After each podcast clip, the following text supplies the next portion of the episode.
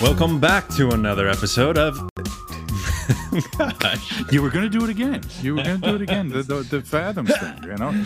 So you, you're Uh, king of the Enneagram podcast, Creek. And, uh, you can't even. I even, I mean, and I even do like the same vocal inflections. So I need to figure out how to how to differentiate it. But anyways, welcome to another episode of the Awareness to Action Enneagram podcast. My name is Creek, and along with me, I have two of my favoritist Enneagram people in the world.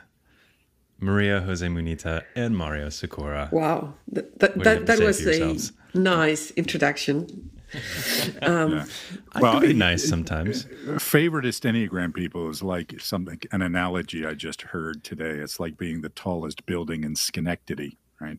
Um, well, Schenectady is a small town in New York, you know, with not a lot of tall buildings. So, you know, being the tallest building doesn't mean that Don't much. ruin it for me, Out of the- Mario. yeah. I thought it was nice. Sorry. I felt good about it. So, what do you need is- as an introduction. Mario? Uh, what would satisfy No, that your?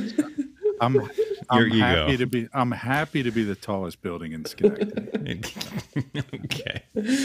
Um, so this episode kind of came up. It's a little off what we were planning on doing, but I had a thought occurred to me, and it led to some some, some good some good thoughts, um, and why awareness to action does the things that they do, um, and honestly, what frustrates most people. So. So, what frustrates most people about what we do, or uh, what? Uh, Yeah, I'm curious. Yeah, okay. the just that you think. That's that's the issue most of the time. Um no. Uh so pattern of expression. The the biggest issue that most people have is that you have a set order. And we've talked a little bit about not necessarily why but what you've observed. Uh, so i brought up the question of if you all had actually thought through is there an advantage on some level for the stacking uh, the pattern of expression to be as it is? So is is it actually an advantage for navigators to have an indifference to preserving or something like that? So just take it from there and uh, we'll rehash we'll rehash this conversation that we already had. Yeah, so it's it's it's a great question. It's one we've talked about a number of times over the years, right? I mean, we've looked into this. But first, I, uh, before we even jump into that, I, I want to say I want to comment on something else you said there around the ordering, right? And we specifically try to avoid the word ordering and focus on what we call pattern of expression for very specific reasons. And I can give a really vivid example of this. So, a lot of people talk about stacking, right? So, I'm most this, I'm most that, you know, second most this, second most third thing. And we don't like that metaphor because it treats them as independent things. And what we're saying is that these instinctual domains express themselves in us in a particular way a zone of enthusiasm, a zone of inner conflict, and a zone of indifference. Okay. Now, if you want to call that a stack and if you want to call that, you know, an ordering first, second, third, that's fine. But we're not thinking about it at one, two, three. We're thinking about it as just this way, this way, and this way. Can you can you Okay. do that without And- uh, less visual? Uh, but, yeah, but, yeah, that- that- there you go. So for for for dear listener, I was making circles with my hand, there, right? So um, so uh, again, the idea being that okay, these instinctual behaviors manifest themselves or express themselves in us in particular ways, and it's not. It's about that rather than the order. Okay, now also, we always tell people you have to look at our definitions of what we're saying, okay, instead of thinking about other definitions, right? And I was doing a workshop recently on, on Zoom and discussing this very thing. And a woman says to me, Well, you know, when I look at your definitions and your terminology, the pattern you describe fits me, but that's not my sequence. Right. and so I said, okay. All I'm saying is that according to these definitions and these, you know, terms, here's how it works. I'm not talking about what your internal experience of yourself is. Okay. I'm talking about how these things manifest themselves in the way I'm describing. All right. So uh, for me, that was a good, you know, example of people getting frustrated because when they understand our terminology, they see it. And if they're still stuck in other terminology that they're trying to force into it, or if they're looking at how they feel rather than how these things actually show themselves in their lives, they won't see it.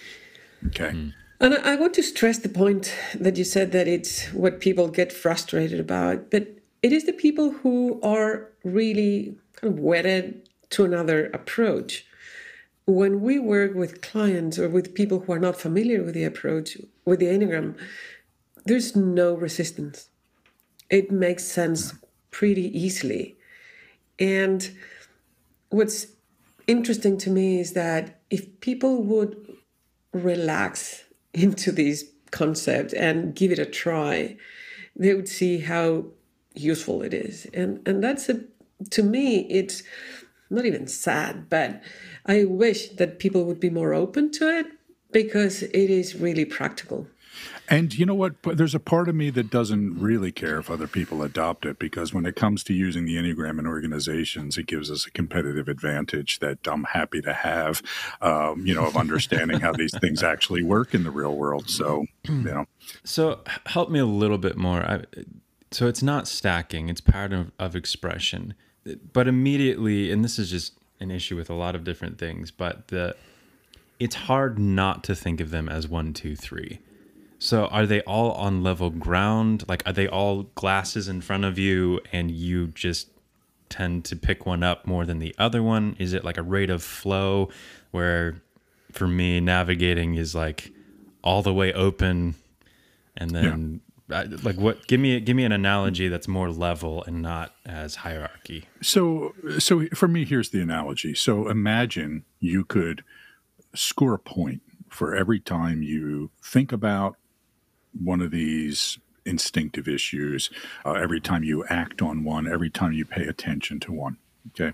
So there's something tallying, you know, or keeping track of your attention. Okay. And you plot that on a graph. You're going to see a trend line. And you're going to see that much more of your attention, much more of those points are tracking to one of these domains than the other two and there will probably be a disproportionate. And I'm just making numbers up here. Don't hold me to these numbers, but it might look like 60, 30, 10. But the reason we don't like to think of them as stacking is because there's a lot of interweaving in these things. And we very often do, you know, for example, as navigators, we'll do preserving things in a navigating way or to satisfy a navigating need. So, what are you giving that point to in our scoring system here, right? Even though it's a preserving activity, are you really giving it, you know, should it get a preserving point or should it get a navigating point, et cetera, right? So, it's messy right? It's it's again you know if we go back to our turnip stew analogy you know it's you know it's like well, where does the turnip end and the beef begin? Oh, okay? all right, all right. so i know that it's tempting to think of stacking right? And that's the path to simplistic thinking, in my view. Okay. If you get caught in that analogy becoming the real thing. And so we have somebody like this person saying, oh, well, when I look at it the way you define it, that's me, but that's not my sequence, right? Because, you know, I have this definition in my mind. Yeah, it's more a profile yeah. than this ordering. And we've we've evolved. I mean, we used to, no, not never call it stacking, yeah. but ordering. We would call it primary. Yes. We would talk about ordering, ordering yeah, primary, secondary. Yeah. And yeah. we keep seeing how it is more complex than that. And it's pretty much navigators, preservers, and, and transmitters manifest each domain in a different way. And it's not necessarily which one is first because for example as a navigator i might be doing and paying attention to a lot of navigating things without noticing. So if you ask me to to plot those points on the on the chart, I might not even notice that I'm thinking about those things. So it is tricky, as Mario was saying. And to me, it helps yeah. to think about it as a profile uh, rather than me with three different aspects that are independent. They're not independent. When you say profile, can you explain? Can you define that? How you're how you're seeing it? So so again, continuing with the navigator, it's you have navigating and you as Mario was saying before, you transmit in particular ways. So I might be doing a lot of transmitting, like now I'm launching a, my website and doing more, I'm more active on social media, but I am doing it as a navigator. I am not doing it as a transmitter would. I think about what's my audience, what are they going to think. Uh, I'll do it. It's a stretch for me. it, it is a different way of transmitting. I'm more inhibited in terms of how much I say about myself. So it is different. And then preserving, I need to do, but I do as a navigator. So it's and, and very different from a preserver and how a transmitter would preserve. So my profile as a navigator includes navigating in a particular way, transmitting in a particular way, preserving in a particular way. Yeah, people uh, often seem to think of it as almost switching in some way, right? Um, you know, I'm being self-pres now, but now I'm being navigating, and now I'm, you know, or social, or now I'm being this, as if, you know, again, it's like three different subway stops almost, you know, that I, you know, visit instead of just being, you know, this soup of complexity that has particular patterns that we see. Mm-hmm. And the other thing, Creek, is for the clients that we work with who never get introduced to this idea of a stack or never get introduced to this idea of one, two, or three, it's not an issue, right? Mm-hmm. The, the, the, ideas tend to serve as an anchor, you know, and we could talk about anchoring biases, about how once you get an idea in your head, you keep sort of getting drawn back to it sub, sub subconsciously. Uh, so that the idea of stacking or the idea of, you know, one, two, and three are an anchor that you know people struggle to get rid of. Would the would an analogy work in which you had zone of enthusiasm like as the the big lenses in front of you, and then on either eye is the transmitting and preserving, and you're just normally using one eye more than the other?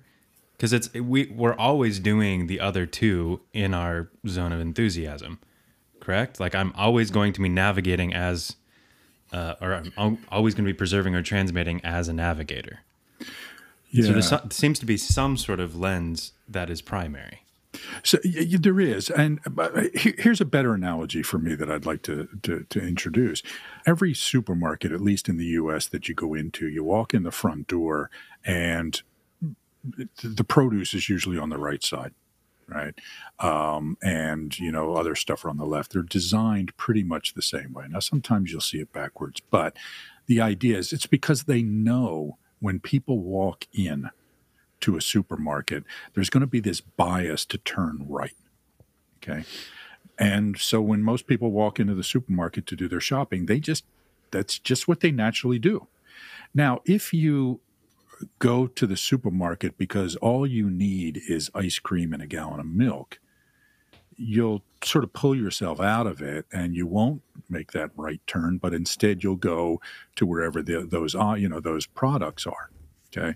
So it's kind of the same, you know, for me is that we just tend to go that way unless there's some reason not to. Right. Uh, and that tends to be circumstantial. So, so for me, it's about attention and you know and, and I, I, I like your analogy but uh, again i think it it involves a bit more switching right rather than just intentionality and attention and direction. He didn't he didn't working, like right? it. So it, it's not. it. it's not uh, helping you huh? yeah okay. All right go ahead. Keep going. Well yeah i don't want to like take take the whole episode pushing yeah, on this but because at least in that and maybe the analogies always break down i realize that but yeah. even in that like it's not that you're going to pick up milk while holding vegetables right? or like ha- while like taking the vegetable area with you you know like Right. how, how how can you go pick Yeah. up milk Well, th- this is through true. the vegetable aisle Yeah.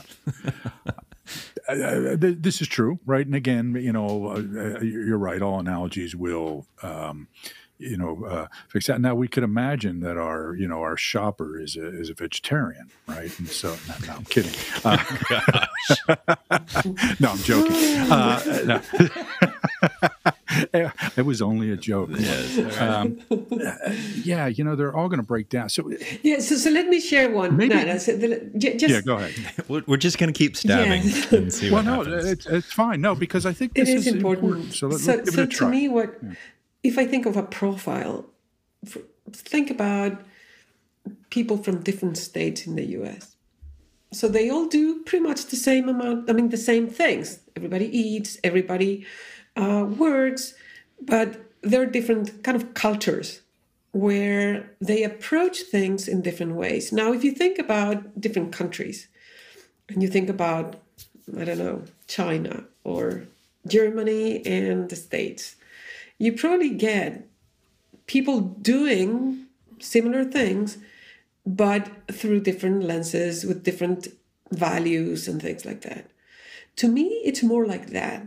So they're all, all human hmm. beings, but they have a different culture that shapes the way in which in what they i mean the way in which they address things they prioritize they what they value but it's a set of things that make them from china from germany or like from that culture to me it's more like that Actually, something popped in my mind, and I, and I like that, Maria Jose. And uh, for me, uh, language is another example. And so you're you're a good example, right? So you're multilingual, okay, uh, unlike me, and so you think in Spanish. But there are times when you don't, right? There are times when you think in English, and that will be a little bit different. And when you speak, even if you're speaking English, it still carries some of uh, you know the Spanish accent to it, the Chilean accent in specifically, right? So it has this flavor, even though you're speaking English,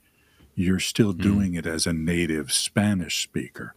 And I think you speak a bit of French too, right, or something. So uh, at least for the purposes of our analogy, let's pretend you do. german Uh, if you, you know, want and as that- well okay, German is all right. So, uh, right. So, so, so again, the the German would, you know, there might be circumstances where you would just naturally go into a language, right? And I know for you, there's a lot of situations where you just naturally go into English, and even think in English, but there's still this overlay of Spanish in your mind. Okay, uh, for me, uh, I learned some Ukrainian, and my and my wife's family is Ukrainian. And when our kids were little, we were you know trying to have them learn Ukrainian. And I, for years, would uh, you know reprimand my kids in Ukrainian without thinking about it.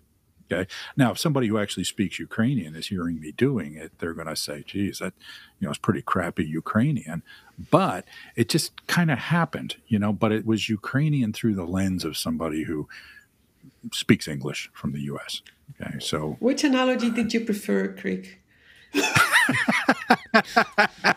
um they were both awesome. You can go ahead and say that. Yeah. No, I, I think I mean they're they're both hitting mm, they're hitting better. We can agree that it was both of them were better than my supermarket analogy. Right? Yes. All right, good. let him talk I thought we agreed you not using food analogies on this podcast. Um, um, yeah, th- that that helps a little bit more, and I think that's a little bit clearer and doesn't break down as quickly. Jerome Leva uses a similar uh, analogy uh, where, where he, he talks about centers of intelligence and type and subtype and that sort of thing and, and equates it to like your country, your like county, your or your like your home, just like that sort of Yeah. analogy. And me going to Paris, I'm always going to be an American in, in Paris as much as I don't want to be. Yeah. Um, Yeah. and what that represents. Um, but that, yeah, that is helpful for me. All right, so we're coming. I'm going to bring us back to kind of the original thing. The original question. Yeah. 23 minutes in. Um, which is the original question of is there any sense of the pattern of expression? And you jumped into what I felt like talking about.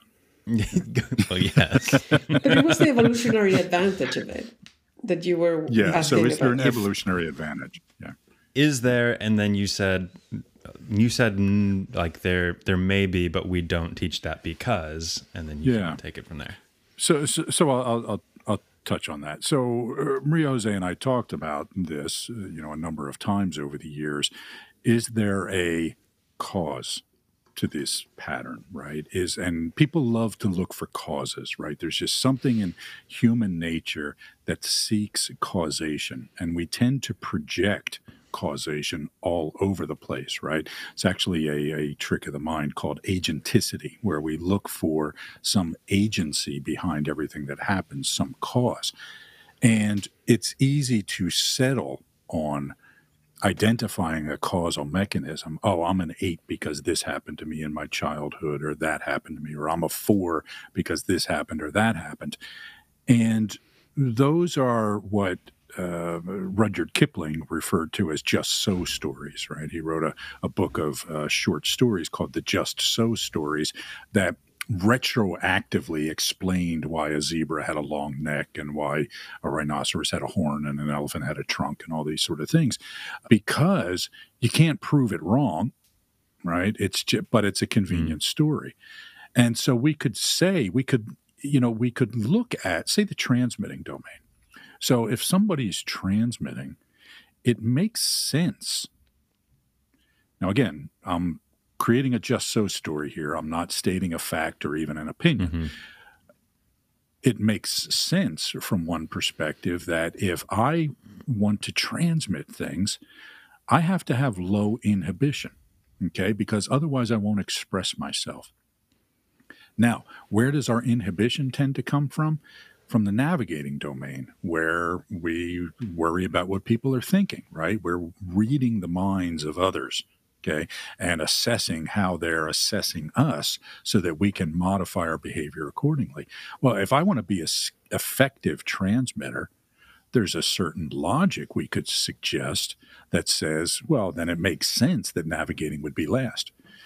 As a navigator, it makes sense that preserving would be last. Preserving is all about staying safe in the nest, right? Navigating is all about going out and seeing what's happening outside of the nest uh, with preserving if staying safe and you know holding on to my resources and staying under the radar is what is satisfying to me well then it makes sense that i don't bring a lot of attention to myself because what does that do well it, it attracts the eyes of predators right it attracts the eyes of people who will take advantage of us and threaten us and so forth okay so uh, we could assume a logic to this.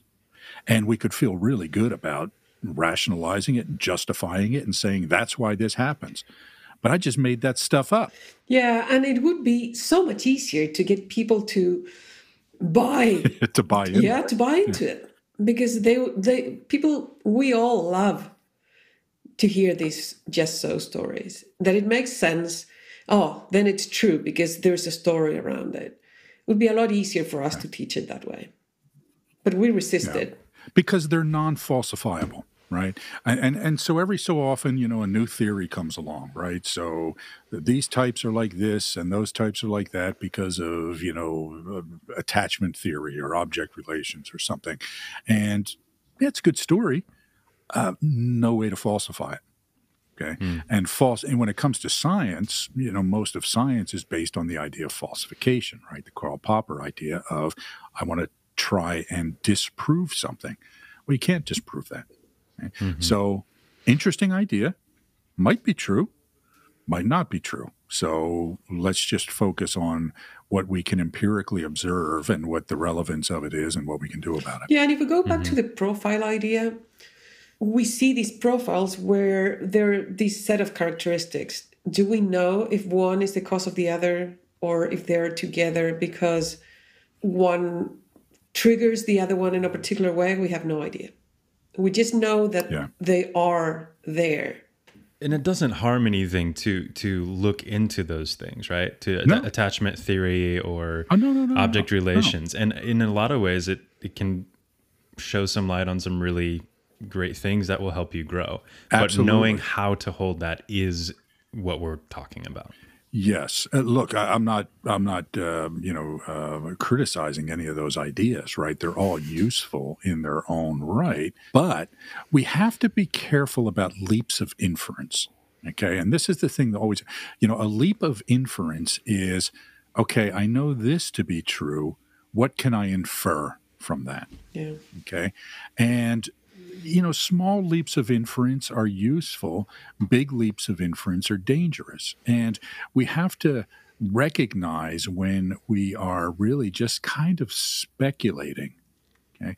I, I, I was at a, um, listening to a talk, you know, some months ago, and the people were, they were talking about the history of the Enneagram, and they'd say, now, we're not claiming this is true, but if it was, then boom, right?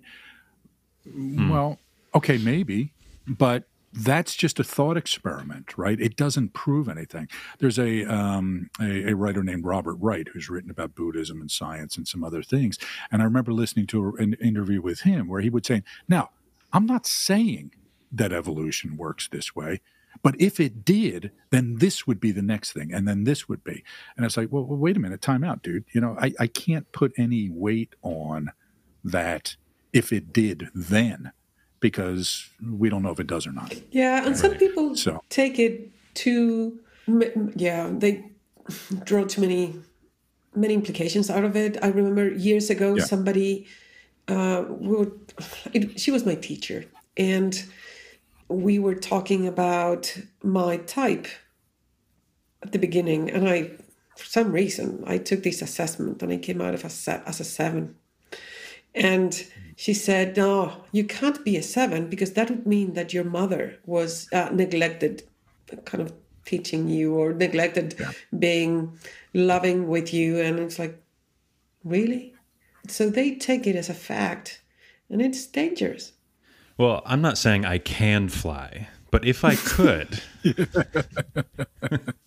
You would come to Chile. I would come to Chile right away. So you're coming, Creek. That's what I'm hearing, right? Some someday, yes, yes. So, uh, so I, th- I think you know it, it's helpful to talk about you know why critical thinking skills are so important in general for people working with the enneagram, right? I mean, because again, understanding that falsification is one of the fundamental principles of science um, helps us to not be too wowed by and embracing of leaps of inference, right? Uh, or just so stories. So as we close out this episode, uh, we we're going to be talking about a, a little bit more in depth as an introduction to some of these concepts in the next episode, and then in in the future we'll have more in depth episodes about spe- spe- bleh, specific ways in which we can think critically about the enneagram. So tune in next week for more clear thinking. Thanks for listening to the Awareness to Action Enneagram podcast. If you're interested in more information or talking to Mario, MJ, or myself, feel free to reach out to us through the links in the show notes or by emailing info at awareness2action.com. All episode transcriptions and further information can be found at awareness2action.com slash podcast.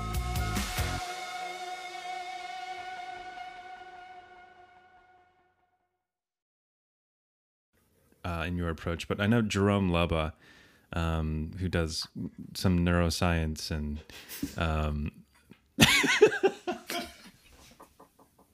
I'm sorry. I didn't mean, I didn't mean to break character there.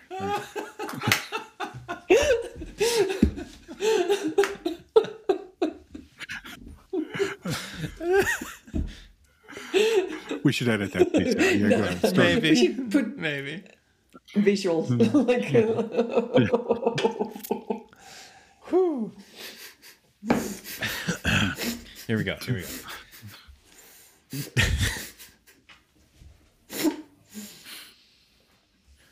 For more awesome metaphors from Maria Jose. I'm leaving that. All right. Let's let's Uh, yeah.